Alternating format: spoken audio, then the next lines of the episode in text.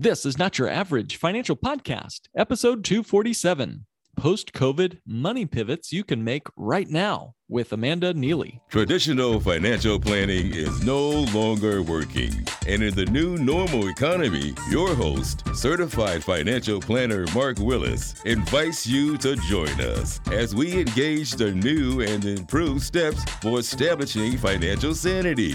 Be curious, be stable, be sane. This is not your average financial podcast, helping you think different about your money, your economy, and your future.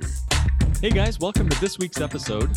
Now, the title of this episode says Post COVID Money Pivots You Can Make Right Now. And while it's true that we are not totally out of the COVID fiasco, I'm hopeful and prayerful that we have seen the worst, at least, of this COVID disaster. And I'd like to see if there's a way we can actually build on and pivot from the financial life you had to a better and bigger financial life to come. And so that's what we'd like to focus on in our post COVID money pivots. Now, when I spoke with Amanda Neely last on our podcast, specifically about this topic, it was before the pandemic had even started. And I would say it was eerily prescient of her uh, with many of the, not predictions, but the assumptions we made in that episode sort of spelled out what was to come. This was aired at first on November 1st, 2019. So in November of 2019, just on the eve of the global pandemic of 2020 and beyond, Amanda and I sat down and had a long, wide ranging conversation about various potential financial calamities. Did we predict a pandemic? No, we didn't. But we did talk about money printing spiraling out of control. We talked about inflation. We talked about market turbulence. We talked about any number of nightmare scenarios. So if you haven't already, go back and listen to that episode. It's episode 113 Nightmare Scenarios with Amanda Neely. Now, today's episode is going to be sort of a not a revisiting of that, but sort of an update on where things have gone since we last spoke. We're going to go through exactly how clients that Amanda works with were able to take advantage of that stock market turbulence in March of 2020 and received an 80% return by using a bank on yourself policy alongside making smart investment choices. We get into the exact steps and strategy that that particular client was able to take in order to do so. In addition, we go into three different scenarios for our future, right? So we don't just look in the rear view mirror over the last two or three years. We're going to look into the windshield and look out into our financial future. Are we going to go up and to the right with our stock market returns? Are we going to be volatile and cr- continuously crashing along the way? Or are we going to revert to the mean, which might look like a pretty steep decline from where we're sitting today with a market leveling out over time? We also spend a great deal of time in our conversation today talking about how life insurance companies themselves were able to make it through what would otherwise be a nightmare scenario for them. I mean, if you think about it, we went through a global financial and health crisis these last two or three years. And if there was ever a time when life insurance companies should have dropped the ball and started going bankrupt, it would have been in these last two years as not only mortality went up, but also financial calamity ensued as well.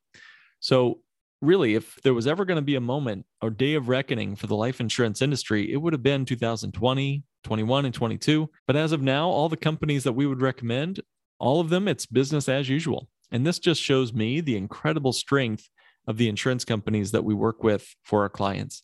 So, guys, that's just a taste of what Amanda is able to bring to the table. And I'm so glad she joined me for today's episode.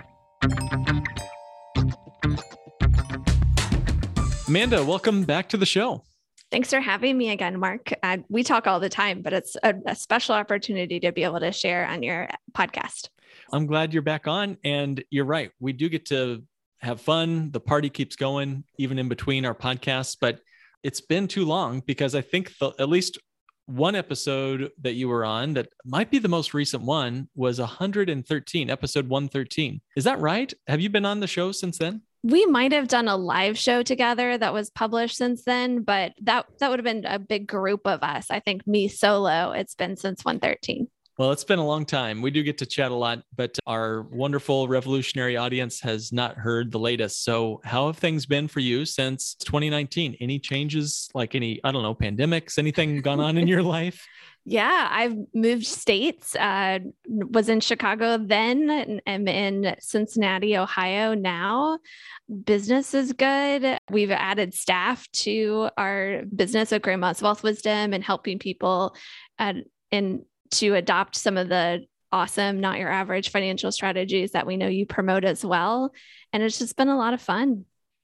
When we spoke last time, the reason why I wanted to have you come back on this show was our episode 113 was almost creepy prescient.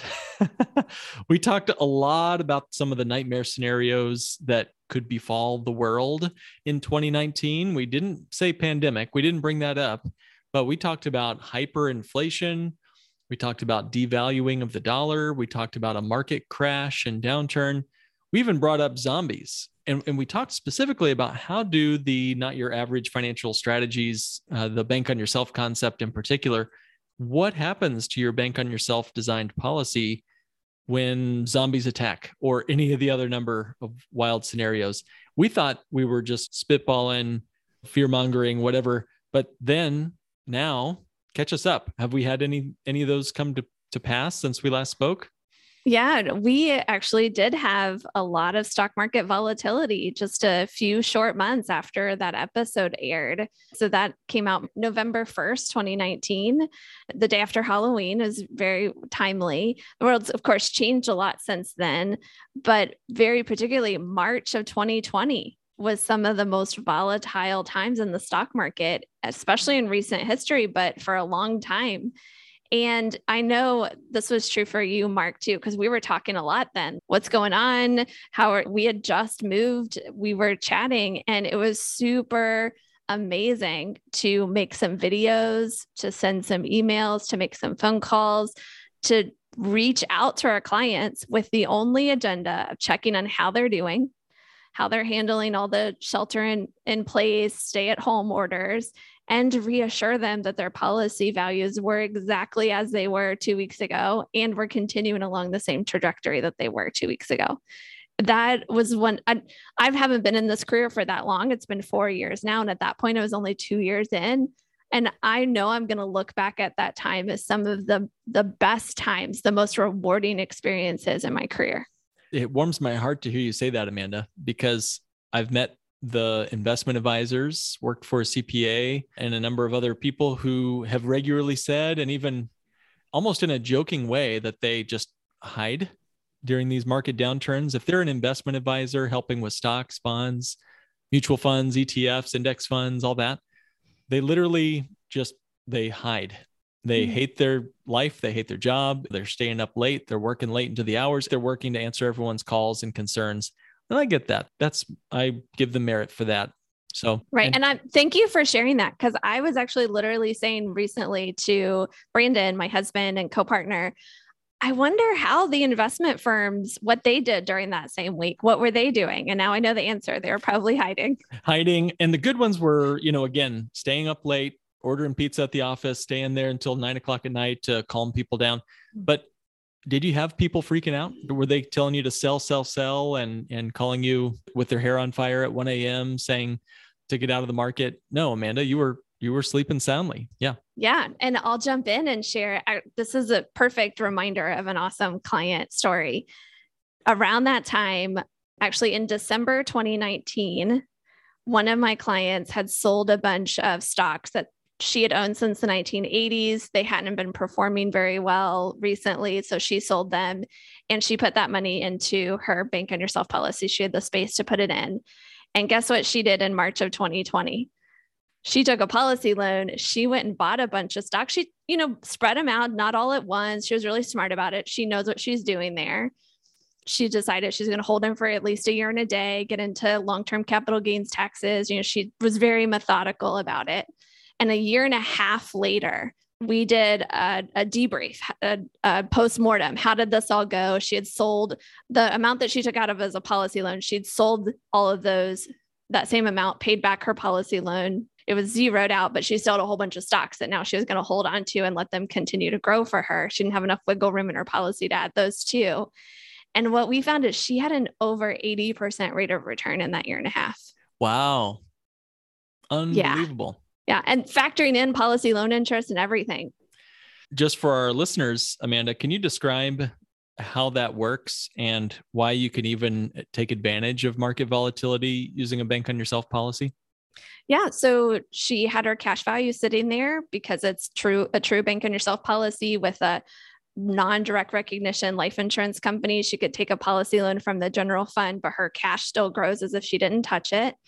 And she went and strategically thought about what stock she wanted to buy. She's been following the market. She's very financially savvy that way. And so she chose when to buy, what to buy, very strategic. Then she held on to them for at least a year and a day, then started watching for when's a good time to sell. And as she sold them, she paid back her policy loan. It was her own schedule. She didn't have to make any payments in the meantime. And when all was said and done, that's when we did the debrief during our six month reviews that we do with our clients. And she was super thrilled with the experience that she had had and how much fun that was for her. That was one of her first policy loans she's done. And what an amazing experience to see that happen. Wow. Yeah. Not every investment's going to give you 80% returns, of course. And it would have been less than 80% had she only paid cash for that investment, right? right? Why? Because the policy was continuing to compound even on that capital that she had borrowed out to invest in such and such funds and stocks and whatever. Now, we have to admit that she could have chosen poorly and the right. market might have continued to drop, but even still, at least her policy was giving her some positive yield, the arbitrage in the policy.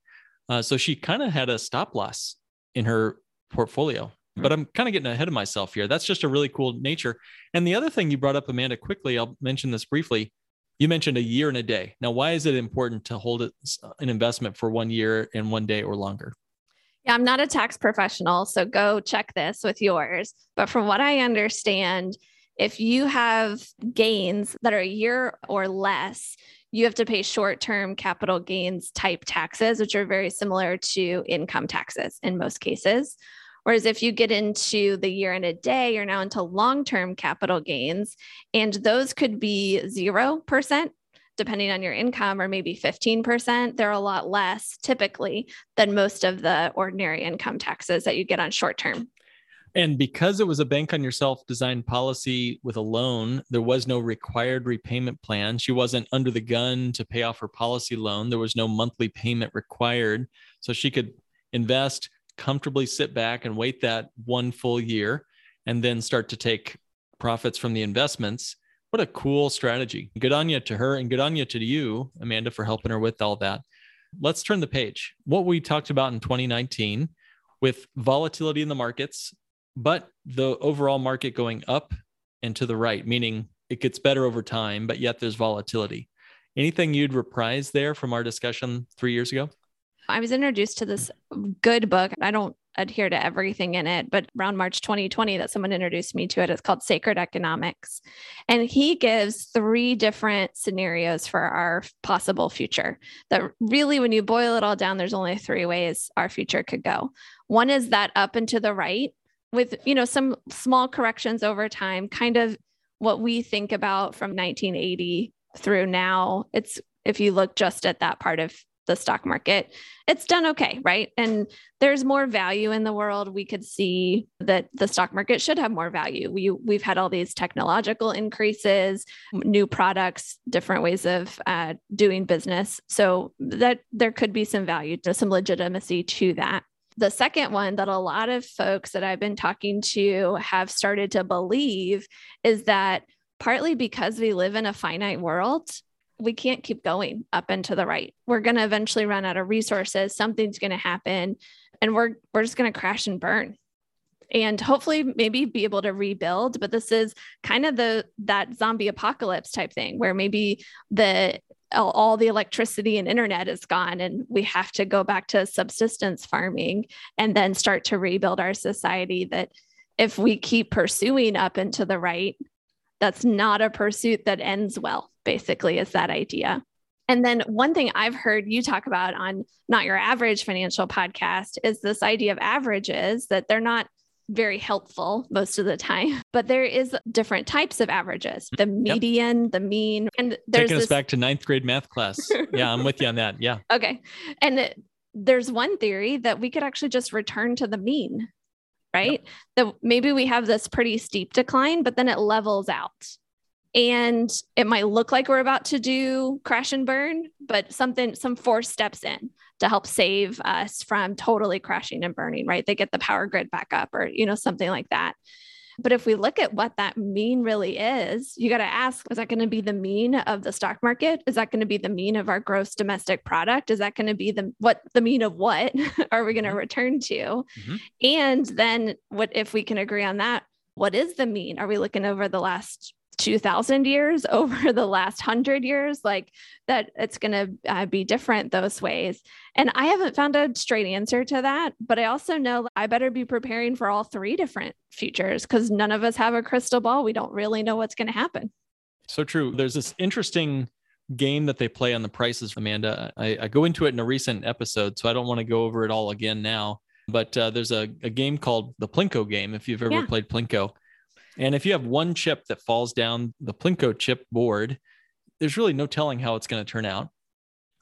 But if you get a 10,000 chips falling down that board with absolute precision, you can know exactly the bell shaped curve that those chips will end up creating for themselves. It's unbelievably remarkable. It's magical almost that you can predict the outcome exactly, precisely, as long as you have a large enough sample size we only have one future. We only have one Plinko chip. It's only going to be market volatility or regression to the mean or whatever, but we don't know it yet. That's the trouble. Tell me, how does bank on yourself type policies, how does it impact some of the things you just described as far as those three scenarios? From what I've been hearing over the last two years from some of the life insurance companies we work with to set up the bank on yourself designed policies, I learned that they've been doing pandemic stress tests for years to make sure if there's a pandemic, they're going to be able to get through it. And I imagine they're running computer simulations for dropping a million Plinko chips and making sure no matter which ones they land in, wherever those Plinko chips land, they're going to be there. They're going to be standing and probably they're going to be profitable giving dividends because that's what they've done for over 100 years. That's what they know how to do. And this came about because we were asking questions like, we hear there's a lot of people that are unfortunately going to the other side of the rainbow.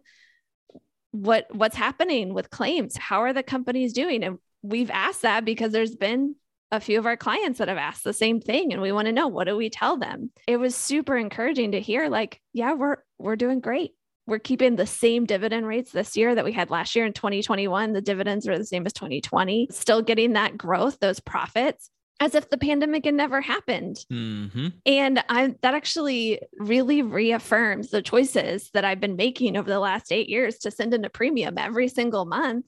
And that I've trusted in the right folks, the right companies, the right places to make sure that no matter which future we're coming toward, they've done the stress test. They know that they're going to be able to stand up to it. Amanda, in our last episode, you said you referred to yourself as a like a lifelong worrier. And yeah. you kind of said you came from a long line of worriers in your family. But I'm hearing you say things like trust now and things like hope. What are you learning about companies that may or may not uh, have the same financial strength as what we typically recommend to our clients? You probably don't remember a lot of these from eight plus years ago when I first heard about Bank on Yourself. And I was a little skeptical at first, had to do the reading, ask the questions. Even after we started our policy, I had a little bit of buyer's remorse. What did we do here again? How do these policy loans work? And it's been a lot of researching learning and but a lot of it was still hypothetical. How do policy loans work? Well let's pretend we're buying a $10000 car and then repaying and and to actually see it in real life to not just talk about how these life insurance companies were still profitable during the great depression the hyperinflation of the 1970s the Great Recession in 2008. They've been profitable along the way, but to see it in real life just mm-hmm. gives it a totally different volatility. And then you taught me this really powerful question compared to what? Compared to what? So then to look at well, how have companies that offer group life insurance where there's no health qualification to get that insurance? They've seen their death claims go up a lot more. Group life insurance is what you get through your employer. So, everyone that works for that employer, maybe they've had to work there for at least three months or they have to be a full time employee, not a part. There's often stipulations like that and that everybody gets this group life insurance and it's usually like one or two times salary. It's it's a good amount but not super big. And all you have to do is work there. You don't have to do any kind of health exam or anything like that. Now with bank on yourself with the life insurance companies we work with there are some times when you get out of doing a health exam most of the time we need to and the people that get out of it are able to not do one. They're able to show their good health in other ways. So these group life insurance because there is no health qualification, they saw a lot of death claims that they had to pay out. And they've paid them out from what I understand. They're still solid, but they realize they have to make some changes to whatever they do, is at least what I understand. Would you add anything to that? If your only life insurance that you can get approved for is the one you automatically get, you are more likely to have health issues, right? Amongst the general population than a group, a subset of the American population that had to do a answer a few medical questions, maybe do a health exam, you're just going to be in a different group of people. And quite honestly, the comorbidities that associate with COVID deaths are going to cluster mostly in types of life insurance policies and products that are made available for the whole population. As long as you can have a job, you get your life insurance. That's not a, um, a health filter. And so more insurance companies experience an increase in death claims amongst the group employer based life insurance than did, say, the companies that we recommend, which is mutually owned, go out and get it on your own, individually purchased life insurance, if you will. Is that a fair summary of what you're saying? Yeah. And I heard from you something about how still some of the other companies that are not bank on yourself approved, how did they fare?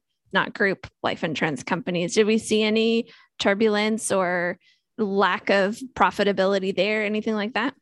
Well, that's a great question. In fact, no, in many ways, it was a just a rocket along business as usual year, even for the big mutual companies.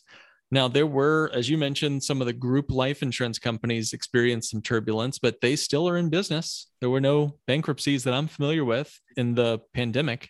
A lot of people have been asking about it. And in fact, the continued good health of the insurance industry, I think, says a lot about how absolutely rock solid the entire industry is for maintaining a health crisis. Now, we had a financial crisis in 2008, and over 430 banks went bankrupt in the financial crisis. We just had a health crisis and a financial crisis in 2020 and 21. Look at all the money that was printed just to keep us afloat. In fact, I've been told that more property and casualty insurance companies have had difficulty because people are claiming that they can't go to work. So there's workers' continuation insurance, there's other kinds of insurance, not life insurance, that has experienced more difficulty than the life insurance companies have. It just it boggles my mind the preparedness of the entire industry. Now you're right, Amanda, there are a few companies outside of our kind of bank on yourself approved list of companies that are well known mutual companies, let's say, I won't name any names, as the pandemic was getting underway, really showed their colors. It's sort of like Warren Buffett's old quote when the tide goes out, you can see who was swimming naked. Well, when we started to hear from some of these other companies, again, not ones that we'd recommend for clients, it was statements like, well, you know, we're not going to take any new applications right now. Well, we're not going to let anybody who's over 55 get a policy right now. And I even heard other pretty dramatic changes, like one company cut off all their connections as a mutual company and became purchased by a private Canadian company. So they demutualized, is the fancy word there. What does all this mean? It just means that you want to really do your due diligence, and bank on yourself policies are all from companies that we've done the due diligence on. But you must do your due diligence or let us do it for you to pick the right companies before you commit to a lifelong relationship with them. It is a lifelong commitment to get one of these policies. And if you get the wrong company, just because it looked really nice and some insurance agent showed you a nice looking illustration or, or spreadsheet, you may be surprised to find out that dividends were getting cut dramatically. I saw one company cut their dividends in half over the last three years and then ended up demutualizing. So I don't see any of the companies that we work with, Amanda, have anything like that. They're all A plus ratings with third parties, top notch, top shelf companies. And we commit to that. We review those numbers on an annual basis with the other bank on yourself professionals. Okay, so I'm off my soapbox. I just said a ton there. What would you say in response, and where would we go from here? Yeah. So I think we've done a great job of talking about okay, we put out these nightmare scenarios out in t- 2019. It's been over two years since then. How we withstood in a nightmare, really, is what these last two years have been. Now, as we look toward the future, whatever life is going to bring our way, none of us have a crystal ball. But I think it's helpful to know there are some pretty powerful forces out there that are going to shape our future and knowing who those forces are what kind of things they do is knowledge is power in that regard. But then the most i want to go into is how do we use our power to shape our own future? So we're going to get there i think. When i think of three powerful forces that shape our future i think of governments right? Over the pandemic governments have printed money they've sent out economic stimuluses they've had a big role. Wealthy individuals and families uh, have also you know done different things and large institutions right? Whether we had toilet paper on the shelves or not we're very much in the hands of large institutions like businesses but also nonprofits have really stepped up in a different way to feed people who were going hungry. And i also think this is really um, revealing if we also look at not just the pandemic, but other types of things that are happening within our world as well. But anything you want to jump in with before we talk about some of the other kind of worrisome parts of our future? well, we were just having a great conversation about hope, Amanda. Now we got to get into worry again. No, I get it. That's partly what we are here to do. We want to stress test our future lay it against the strategies that we're talking to clients about. No, I agree. I think the, the government obviously has a big part to play in the last two, three years. Uh, obviously, wealthy individuals have become more and more prevalent. There's been a lot of money uh, printing. Our money supply has gone up, and, and that's impacted things dramatically, both for the government and the wealthy individuals you mentioned. And yeah, businesses and big and small have really stepped it up and nonprofits as well. Great summary. And we've had a little thing going on across the ocean too. Yeah, a lot of folks seem to be more and more concerned about war, and rightly so, with what's happening in Ukraine and with Russia, and could potentially turn into World War III as the fear out there that we worry about. And we do see these three powerful forces already at work. We're recording this a couple months before it's going to air, so we don't know exactly what's going to be happening when the this hits your ears, but from what we've learned so far, there's been the government sanctions against Russia, and that's been a very powerful way they've been trying to stem the tides of war and hopefully shut things down, but with you know mixed results. We see a wealthy individual named Elon Musk just providing internet for all of Ukraine as his way to help with the war effort or the anti-war effort businesses have stopped working in Russia, right? They've pulled out a good majority of them. They won't do business there. And of course, nonprofits are sending aid to Ukraine and trying to be forces for good there. There's probably way more happening than we hear about on the news. But as we think about like some of these things that are going to shape our future in serious ways, whether it's a pandemic or war or the supply chain issues. We have to think about who is forcing those things to happen, who's going to be the force that stops those things from happening or turning them into positive or turning them into more negatives. There's some pretty powerful forces in our world that are at work. And to know what they're doing and how they work, I think is something we just need to be aware of. Amanda, you're right either we are going to be a tennis ball floating down life's gutter and the world events are just going to shape us, or we can move upstream and we can create our own future. Okay, first of all, I want to hear more about this upcoming episode you have on your podcast and tell me more about how we can essentially move toward our own financial future. Yeah. I have heard from a lot of folks that they're stressed about money, about life, about lots of things because there is so much uncertainty and uncertainty causes a lot of stress. But there's also some stats that uh, back it up. I found this Stress in America survey that they do every year.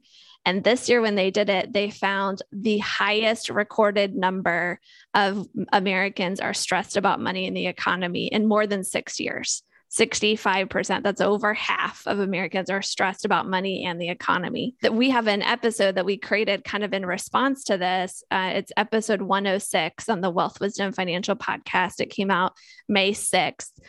We talk about going from financial stress to financial sanity and we we talk a lot about the things that are within our power we get to choose to do them we don't have to rely on anyone else to do them that my husband and I have been practicing in our family for over a decade. They've helped us through this time not feel as stressed and to be okay with whatever the future is going to throw our way. Maybe if the zombies come we still don't have that storehouse of things. I'm still a minimalist like i talked about in episode 113 but a, a, lot of these other things were ready for them. I have to just encourage folks that we're part of the future we're creating, and the more of us there are, the more we get to create a future that's sane, that's not so average, that has a lot of wisdom behind it.